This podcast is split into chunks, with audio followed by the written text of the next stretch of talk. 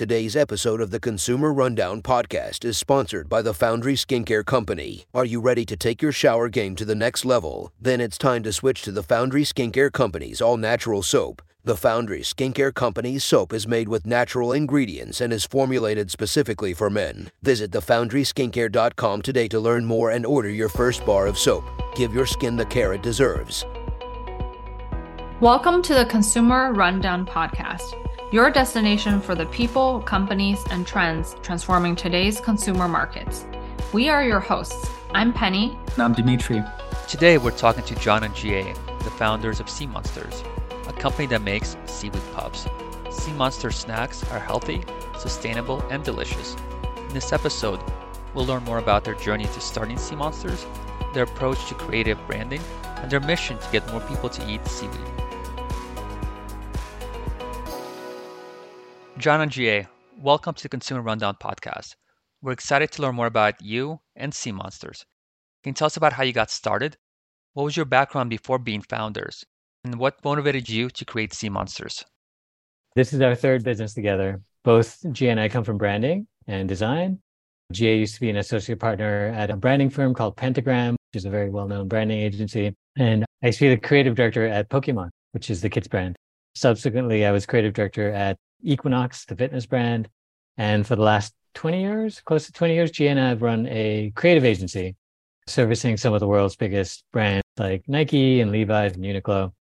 A dozen years ago now, a friend of ours uh, gave us a call and said this brand called Kind Bars needs a brand refresh. So we started work on that. And then that was basically the impetus of us doing much more work in the CPG space. And that led to strategy, branding, naming, et cetera, et cetera, for lots of different clients. And having done that for quite a number of years, we started thinking about what are some of the ideas for, for white spaces in the snack space, in the CPG space. And Jiae came home from a restaurant one day and where she had tried this amuse bouche, like a, a seaweed, fried seaweed chip. She said easily the best thing she'd eaten all night.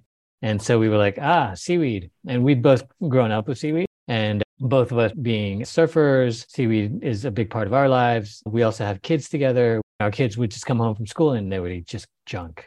So our job was to try and sort of elevate the, what they were eating. And so we would try and procure for them whatever great, awesome thing that we found at Whole Foods and whatnot. And we're like, oh, this is the ne- a cool organic brand that we find at Whole Foods. And, and they would look at us like, that's for you guys, not really for us. There was really the chasm, really, is you have this better for you product housed in a brand that says we're better for you. And most people, they see that as other, right? So we wanted mm-hmm. to do something that was more contemporary, that spoke to everybody, and that was more just inviting for, for people without having to say, hey, we're better for you, but more like we're just as fun, we're cool, whatever, you know, and our product is is actually better for you. So, so that's how we started on this journey.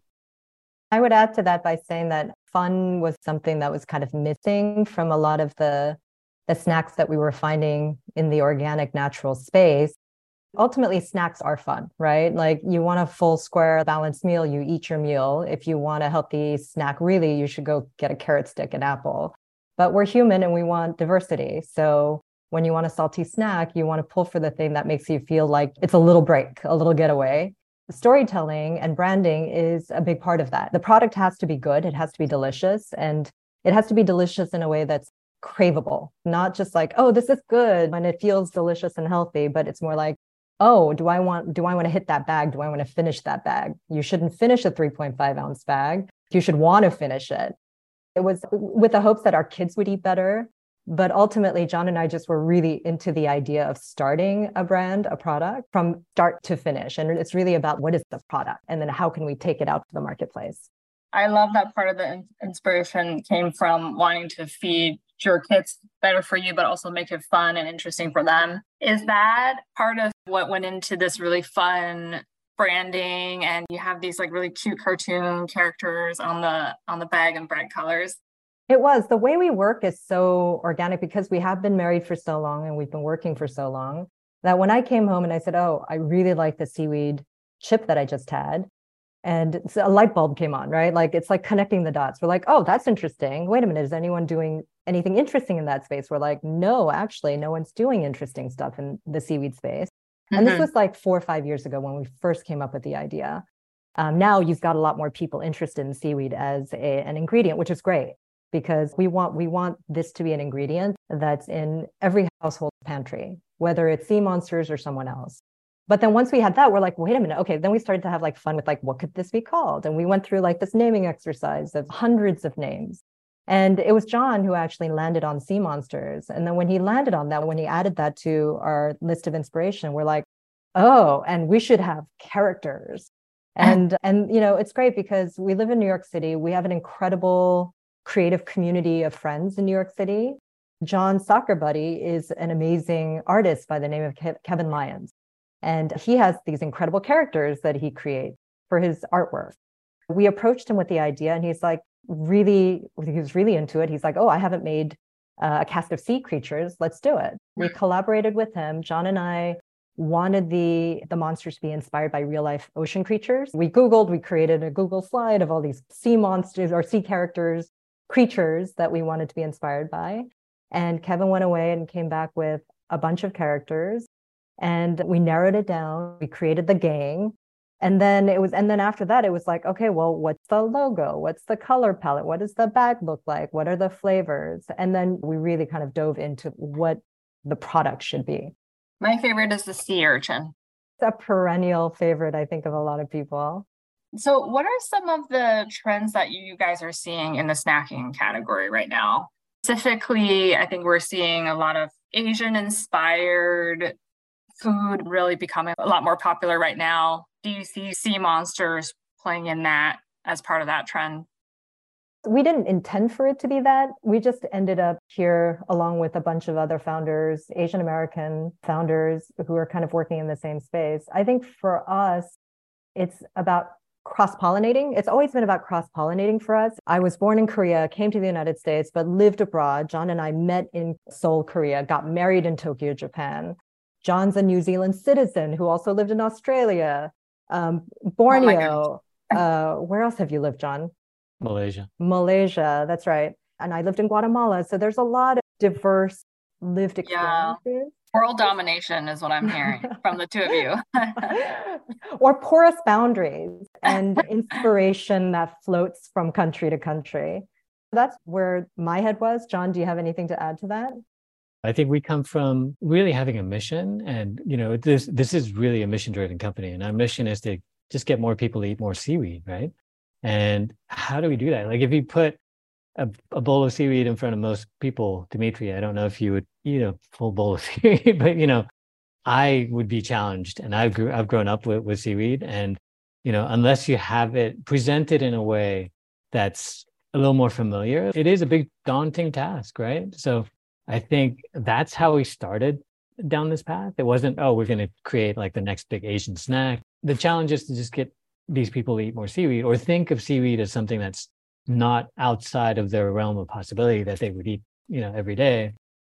But how do we house it so that it's it's familiar and it's just like it's just uh, quotidian. Like it's it's not a challenge. Mm-hmm. You don't even have to think about it. It's just like, oh, of course, of course, I eat seaweed every day. So that that really was our approach rather than like, oh, let's be the next big Asian influence, something or other. I'm, I'm so, you know, awed at so many of these amazing brands that, that have been coming up. We've been meeting with a lot of these founders and a lot of them are doing fantastic work and, you know, their brands are doing fantastically. We didn't have that intention from the start. Is uh, I think that's my point. That makes a lot of sense. Tell us a little bit more about why people should eat more seaweed. I imagine it to be very sustainable. Well, seaweed is actually tremendously nutritious and it's actually very tasty once you get used to it. And it's also a zero input crop. When you plant seaweed, you don't have to put any fertilizer in it, you don't have to water it, you just put it in the ocean and it grows. And it's regenerative. It, it works with the, the other fauna and flora in, in the environment. It's basically part of that that environment. So you're not placing anything extraneous within that system. Whereas land-based agriculture is something where you clear the land and then you plant something that's not that doesn't belong to that land, and then you let it grow, and then you add a bunch of stuff to it, and hopefully it'll turn out to be this end product that you could sell. So, you know, even in in our sorghum, so our, our puffs are made out of seaweed and sorghum. Sorghum is, is an ancient grain, but it's wonderful because it, the way our sorghum is, is produced, it's it's a no-till agriculture. So they leave the roots in the soil. It puts nutrients back into the soil when, when it's cultivated. It's flood and drought resistant. Overall, it's so much better for the farmers to have a crop that doesn't really disturb the land as much. And we're really cognizant of those kinds of stories in our ingredients when we put the product together in thinking about the sorghum, the seaweed. We're always trying to find ways to be a little bit better. Maybe we're not going to be able to fix the world's problems today, but we can try and be a little bit better in, in the way we source things or the way we put things together as an offering for our, for our company. And both ingredients are carbon sequestering. Just by nature of growing it, having a supply demand for it, we're capturing the carbon that exists, you know, and sinking it away from the environment, which is terrific. That's really cool that as a brand, you're committed to sustainability. A lot of people are probably familiar with seaweed, but may not be as familiar with sorghum. Can you tell us more about it? It's actually from Asian Africa, and in the United States, uh, it's used heavily in the, in the South, I believe. It's really like kind of having a moment because people are realizing that it's gluten free, uh, mm-hmm. uh, that it's nutrient dense, and uh, you can grow it no till. It's grown mostly in Kansas and around Kansas. There are a lot of farms in that area that that grow the grain, but it basically looks like a tiny little popcorn, but it's gluten free, as Jiae says. That's very cool. We'll definitely keep an eye on on that because traditional puffs are made from corn meal, right? Correct. And corn is is very water intensive. The way they clear the, the land for the for agriculture is not great. It's GMO corn for the most part that you see in the marketplace, and we're non-GMO project verified. We're one percent for the planet. We're trying to trying to do things a little bit better. And I also think we lean into sorghum paired with seaweed because it tastes better. We mm. like the nutty crunch of it and the way we're extruding it with sorghum and seaweed, it gives it a kind of a little bit more density than other puffs that are more light and airy.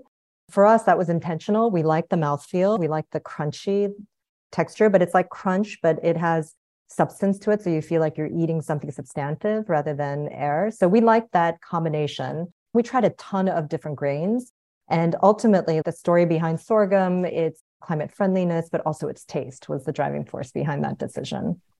To me, Sea Monsters is a great example of how emerging food brands can create delicious and nutritious food products that are also good for the environment. When you were first starting out, what challenges did you face in product development or marketing? Have you overcome those challenges? How many how many challenges? How much time do we have? If I knew back then what I know now, I, am not sure that we would have gotten started, to be honest, because there are so many, there's so much friction to developing, at least in this product category. Like John and I didn't know that to make puffs, you need an extrusion machine. We are like, oh, we could approximate it in a kitchen. We'll work, we'll figure it out with a chef. Mm-mm, there's no way to do a puff benchtop test kitchen. You've got to find an extrusion machine. They're very expensive. You have to book line time. An extrusion machine is like simple but complicated. All these levers get you a completely different product, which is fascinating to me and I love it. But from temperature, speed, die head, the amount of water in the mix, every little variable yields a different product, which we didn't know at the time. And that's why it took us so long to get to the marketplace because John and I must have trialed four or five times over the course of several years because the machine actually makes a huge difference to the, the product that you get. Because we, we didn't find the product that we were like, delicious. When our kids said delicious, we were like, okay, great, we got it. Uh, that's when we're like, all right, let's get the sales team, let's get the distribution, let's get it out to the market. And that's really end of last year. End of last year, we brought in a, a sales team who then helped us gain distribution at KeHE and UNFI and we were very fortunate because it is considered an innovation product because there's nothing quite like it. We were brought into KeHE as an Elevate brand, which is they bring, I think, four brands within each category every two years to kind of give high touch point mentoring and um, just a lot of like support. And we got the same. We were we were brought into UNFI with the same program. It's called Up Next. So we have really great partnerships at the distributors, the two main ones in the organic natural space But yeah, it was a long process to get here. Everyone said co-packer is really important, and, it, and they're right. Finding the right mm-hmm. partner to make your product with is important. Finding suppliers that you really love, ingredient suppliers, but making sure that the margins are good. Making sure now that we're in distributors, not to open too fast, too many doors. There's like a million things. But what I love about what we're doing is we've never done this before, which puts us at a little bit of a disadvantage, but also in some ways, I think can be an advantage because we're new to it. So we're looking at it with a completely new lens, right? So all the traditional rules of engagement in CPG, like we're learning about it, but we don't we don't hold it as a Bible because we're like, well, yeah, that's interesting. Like you do it this way, but maybe we can do it this way. We just watched a YouTube video and someone was giving a talk about how to really like get the most out of your career in your life. And one of the things he said, how is the killer of dreams? And it's actually true. If we knew the how, four or five years ago, it would have killed the dream. And I'm really glad we didn't. It was tough, but it's been fun all along because we're learning something new and we really believe in our product. It sounds like you and John have faced a lot of challenges in developing and launching Sea Monsters. But it's also clear that you're both passionate and you're not afraid to learn. I think that's an important skill and mindset for founders. What's been the pitch to distributors? The distribution wasn't the hard part.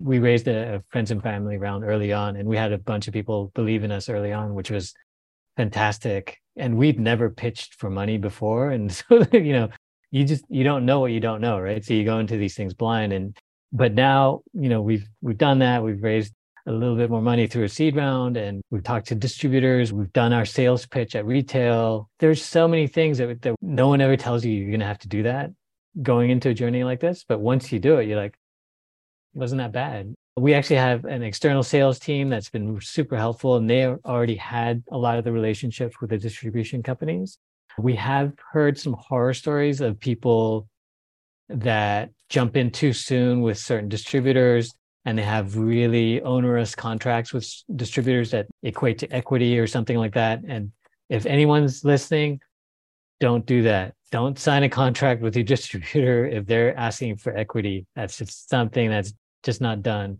And we've heard all kinds of crazy horror stories. We've been lucky so far. I'm going to knock on wood here on my head we have a terrific relationship with KeHE and UNFI so far, and they've been selling us into their retail partnerships. The path forward is to just keep on keeping on. I'm also glad to hear that you're building strong relationships with distributors. That's essential for any CPG brand to compete these days. It's great that they're seeing the value in Sea Monsters. Why do you think Sea Monsters resonates with consumers? And who are the target customers? I think we're still exploring and, and learning about the consumers. We're slowly starting to put ourselves out there uh, on social media and just learning more about the kinds of people that are buying the product. We had a certain idea of who the consumer was.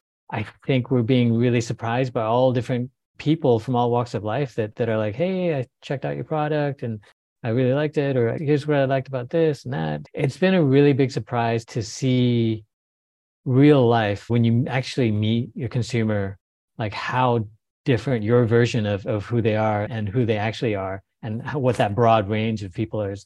Is quite staggering. It's actually quite the most exciting part of this journey. On the surface of things we may look like a kids brand but we always say it's for kids of all ages and i think that's one of the reasons why we leaned into a very sort of different variety of flavor seasonings so on the one hand, we've got creamy tangy, sour cream and onion. Mm-hmm. We've got cheese pizza. You got to have a cheese puff somewhere. But then we start to get a little spicy with sweet chili and eventually spicy Korean barbecue.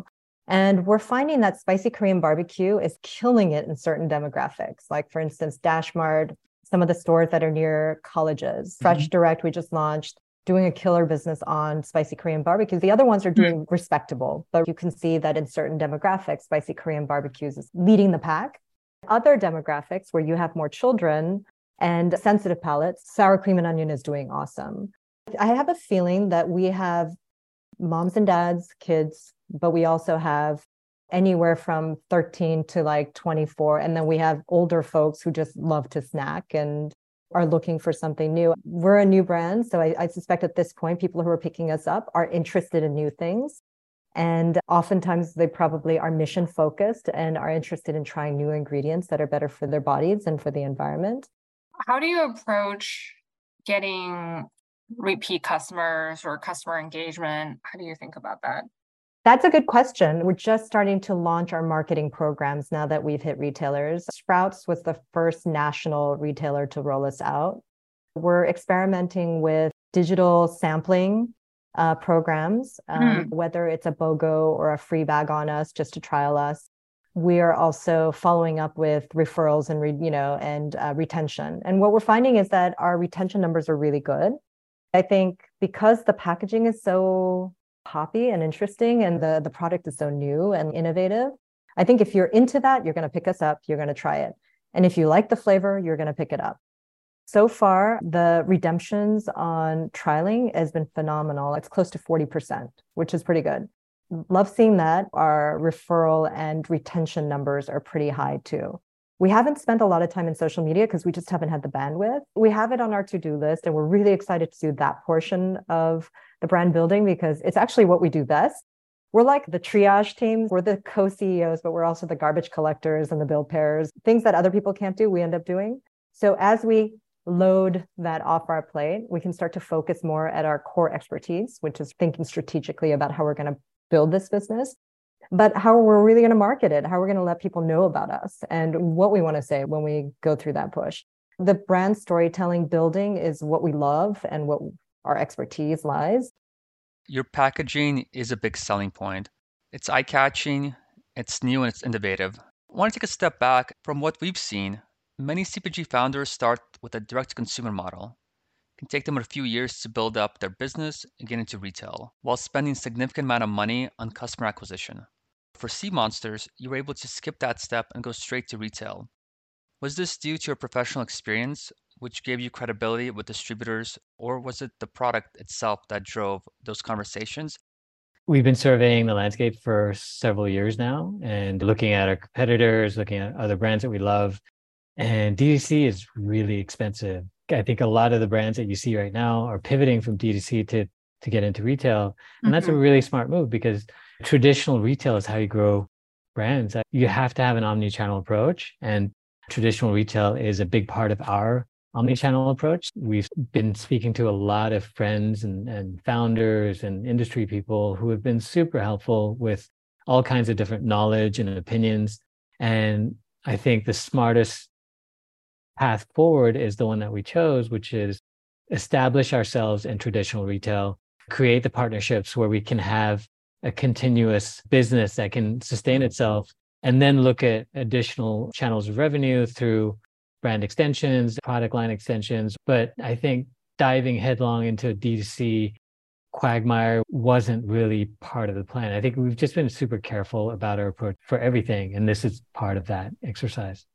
Like John said, we've had three businesses in very different segments. We launched a magazine in mid 2000s. John and I were the designers, the publishers, the creative directors. And then we went to a creative agency, and now we have a consumer packaged goods uh, business.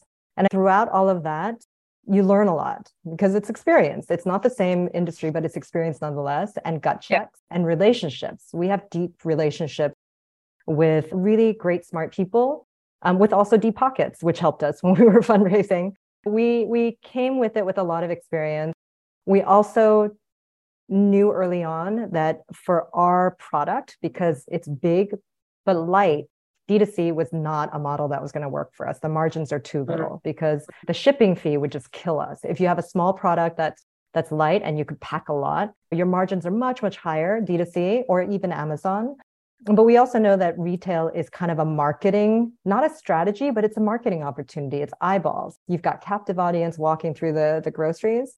And we knew that we had an innovation product, which helps. If you have an innovation product, and especially for organic natural distributors who are always looking for those new products because their customers are looking for it. We had a solid product. We had great branding because that's what we know we do, our expertise. And we knew that uh, we had a customer. So it made sense to us. But I think there's no wrong journey. It's just your journey. And I think it's a confluence and intersection of a lot of variables. We made lemonade out of lemons, if you want to call it. We had really good lemons. They were Meyer lemons. So we made really great premium lemonade. I think just be curious, be tenacious, don't give up. John is actually far more of a rose colored glass guy than I am. And at any given point, I was like, I quit. He's like, no, we're not going to do that. Remember, we took money. We can't quit, which is actually another. Once you take money, you cannot quit. Right, right. So he's he's the perennial optimist, which is awesome because I'm such a pragmatist in many ways that I was like, oh my God, the house are killing the dream. But the beauty of it is we're here. Um, we have a lot of runway uh, in terms of doors that we're opening. We just finished a round of fundraising. We have a terrific team. We have a product people seem to like and believe in. So we'll see where it goes. And I think, like you said, being smart and strategic about the direction and which retailers you go into probably makes a big difference too. I think Sprouts is a great place to be in Sprouts is the place I go to to discover new snacks and things like that. We always see things in Sprouts that we don't really see anywhere else or we don't see for a while. And what one thing, if you do find like a brand that you you love on Sprouts, I can't stress how amazing it is to get even like an Instagram message to be like, "Hey, loved your product," or you know what I mean. That's so so much fuel for this journey. Every time we get a few of those, it just ramps you back up and recharges you. It's so cool when you get those things. I, I can't stress enough. If you like a product, anyone listening, please give people feedback because it, it really will help them along this journey. Great point. Let's talk about branding for a minute. Obviously, you guys are experts in this space. The branding for Sea Monsters looks really cool. How important is branding even at the very beginning? And what do founders need to get right around branding in order to build a successful brand? So, when you're walking down the grocery aisle, there's a lot of competing products.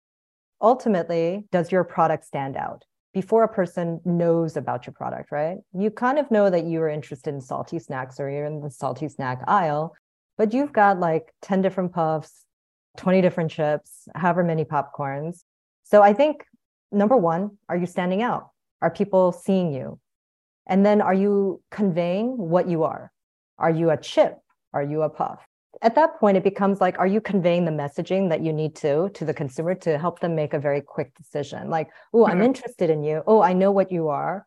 You're organic, you're non GMO, you're a seaweed puff, or you're a potato chip, whatever you are. And then what makes you stand out, right? So for us, it's the seaweed puff sea monsters, the actual monsters on the packaging, because they're like, we've never seen this before.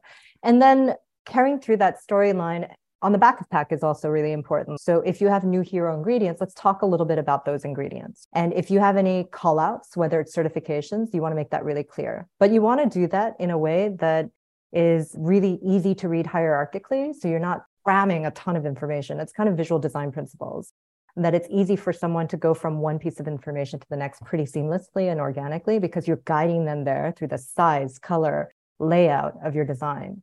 It seems like a pretty simple thing to design packaging, but actually a lot goes into messaging, hierarchy, color palette. How big should the logo be? How big should the characters be? How big should be the puffs be? Our sales team took us on even before they try the puffs because they're like, oh my God, you've got branding down pat. And that is how you're going to capture people's attention, whether it's distributors or consumers in the retail aisles. So you got to make it pretty grabby. It's got to look good. It's got to get your attention, but it also has to convey like what you are. But having said that, you're going to make mistakes and you're going to get a redo. So it's going to be expensive for you to change plates on your packaging, but you can always do it. It just costs a little bit more. I think the way to do it is not to confuse your customer. So the principle of branding is you don't want to change too many things so that you're making your consumer do too much work. Again, consistency is key over a long period of time. So they understand what your brand is called, what product you're offering, what flavors you're offering, and why I should care. So I think if you establish strong messaging visually and through copy from the get go, and then you execute against that very consistently, it will eventually sink in. Maybe not the first time, the second time, third time. Remember, like consumers are not there like trying to study the the brands that are out there. The average person just wants to like get in and out of a grocery store. Sometimes right. they're like they stop because they're interested, but really you have very little time. You can experiment for sure, but don't be inconsistent. Know your story, know what you want to sell and be bold about it. The one thing I can add is there's so many good products out there, but there aren't that many great brands. I think a lot of people put out product, but don't understand that to most people, what they're looking for is a brand, like the hmm. story. What does it represent? It's like having a friend. The friend does this thing, has this face, they have this personality. It has to be three dimensional rather mm. than a single part of that friend. If you're trying to build a friend for somebody as a brand, make sure you build all parts of, of that friend rather than just a hand. And that's something you just have to keep remembering, I guess. And it's also how relevant are you? How much longevity are you going to have as a brand if you're just product focused? You're not going to because there's going to be another product like two, three, mm-hmm. four, five years down the line that's going to be cheaper and maybe better than yours. But if you build a brand and you engage with your customer and you you develop that loyalty because they believe in your brand, then it has more legs. I really like the points you mentioned. I think these are great questions that founders should be asking themselves. Building on that point, aside from sales, how do you know that a brand strategy isn't working? From our experience as branding folks, is if your teammates, if your company can't get behind the brand strategy, then it's not working. Because for whatever reason, the product is not good enough, or your direction, your sales direction is not good enough, or your product story isn't good enough or your brand story isn't good enough. Creative people use the word gut check a lot. You know it when you when you feel it. Like when we landed on Sea Monsters, when we landed on the the packaging, when we landed on the mission, the ingredients, and why it felt right and it felt good. As co-CEOs of Sea Monsters, John and I, we're constantly gut checking that. Like, does this feel right? Does it feel right for us to be in Amazon right now at this margin? Who is our customer here? We're constantly gut checking and i think you'll know and also like about your team are they excited if you don't have a team that's excited whether it's outsourced sales team or internal sales director or director of ops are they excited because they believe in this product and the messaging behind the brand but yes ultimately the sales sales is the scorecard but you can get to sales in so many different ways and that's integral to brand strategy but I think there's also a brand strategy gut check that you have to do as CEOs. And for John and I, our background is not numbers focused. So that's not the way we approach it, although numbers are an important part of our story because sales is important and that's numbers. There's a sense of why are we doing this? Like, and where do we want to be? We're trying to create a story for ourselves. Five years down the line, how do we see ourselves? And what is the best scenario? What is like the best place we can be? And then if we're really excited about that, then we have a roadmap. The how will come later and will change every year. So I think part of it is leadership, really. Like, how aligned is leadership? How aligned is that leadership to the team? And then to all the support people that you've built around you. And I want to jump in and say it's important to remember that brand strategy can change. Brands shouldn't be stuck with like this one thing, this massive thing that they built, and they ha- everyone has to coalesce around this thing a brand is an organic thing. You look at so many brands that have pivoted and been become far more successful at more things down the line. I think it's important to not get disheartened and say, "Oh no, it's not working. Woe is me. This is the brand is dead." You could instead ask yourself, like, how can we change this? How where is it that we want to go? And just as long as you have that north star and you constantly ask yourselves, what that north star is and you challenge yourself i think that's that's when you know the process is working. I think your point about brand strategy being an organic thing will resonate with a lot of listeners. I agree it's important to be flexible and adaptable. We often hear that a brand has to be both authentic and differentiated. Which is more important for a brand? I would say authenticity one because if you're authentic and you're individuated then it's going to be differentiated. I think just you have to live your truth. Otherwise the differentiation is superficial. If the founders don't believe in what they're doing and it's true to their background and story then it's gonna percolate through the brand. Customers have gut intuition like we have gut intuition. You can read that maybe not the first year but over time you can sense it so i think differentiation comes from authenticity because again, every brand is different individual, even in the same category. The inspiration is different. It might not be a founder, it might not be as personal of a story as it is for us, but oftentimes I find that the best brands are founded by people with very personal stories and they believe in that a wholeheartedly 100%. What's next for Sea Monsters? What do you guys got plans that you can share with us? We've opened a lot of doors. So we're going to support those doors, um, whatever that means. So that's really important to us that if we said yes to opening up a door, that we're giving them the support um, mm-hmm. that they need to trial and to really incentivize their customers to pick us up because we're a new brand.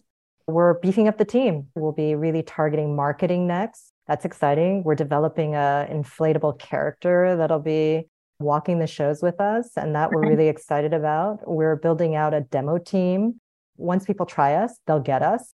And we have great merch. So there's an opportunity to kind of leverage merch there. We have tons of product innovation we want to do, but we're trying to kind of keep ourselves in check because we just launched Puffs and we want to make sure we give Puffs the the sort of due support that we need for the next couple of years. Really excited to brainstorm that, but just kind of making sure that we build a business that is scalably growing, but is efficiently growing. But also making sure that we have structures in place because we're such a small team so that our team members feel motivated, incentivized, and empowered to do their jobs well because we hired them to do what they do best. So I think it's really just about figuring out how to grow the team, make sure we're all working in sync, and supporting the doors that we have. As we go down this journey, it's really important for us to sort of keep in mind what brought us here in the first place. I think we were mentioning earlier that Jiae and I went surfing today. We've been blocking out time to enjoy this journey and try and find time for ourselves and our families because this entrepreneur journey is really lonely and very stressful. So many people jump into it thinking, oh, you know, it'll be easy or whatnot, but it's all encompassing and it comes at you at all times of days. One of the things that important for us is to block out time for ourselves and to try and enjoy this journey because this, this is a very unique journey I think the the trope or the cliche is work hard, play hard. There's some of that in there, but it's also just understanding that we're human beings and the people that work with us are human beings and they're three dimensional too. I want them to have interests. Our director of ops is a big climber. So, like, you know, if he needs a day to go do this epic three day hike, I'm like, go for it. Ultimately, you'll be a better director of ops for having that because I'm a better CEO for having surfed today because I was feeling really like excited and overwhelmed the last two weeks. And then I went surfing, and it's funny when you're sitting on a board and you're floating on the ocean. There's something about the energy of the the ocean that kind of transfers through your body. I was super calm coming home, and it was good because I was like, "Oh, I feel like really good right now." Like yeah. all that stress I was feeling this morning and yesterday because I have like a massive to-do list feels approachable. Like I can do it. I can do what I can today. So I think you need these like moments of stepping away so that you can have that kind of perspective to say, actually, it is fun and I can do this and it is overwhelming, but like we can manage this. So I encourage everyone that works with us to go block out four hour times if you need to go do something else that'll make you like clear your head and get you in the game again because you need that. John and Jiae, thank you so much for joining us today. We really appreciate your time. We look forward to trying Sea Monsters and following your success and look forward to all the great things that you're going to do next. Thanks, you guys. It's been thank such a guys. pleasure. This concludes our interview with John and Jiae from Sea Monsters. Thank you all for listening. Please subscribe for more episodes of the Consumer Rundown podcast and visit us at consumerrundown.com. See you next time.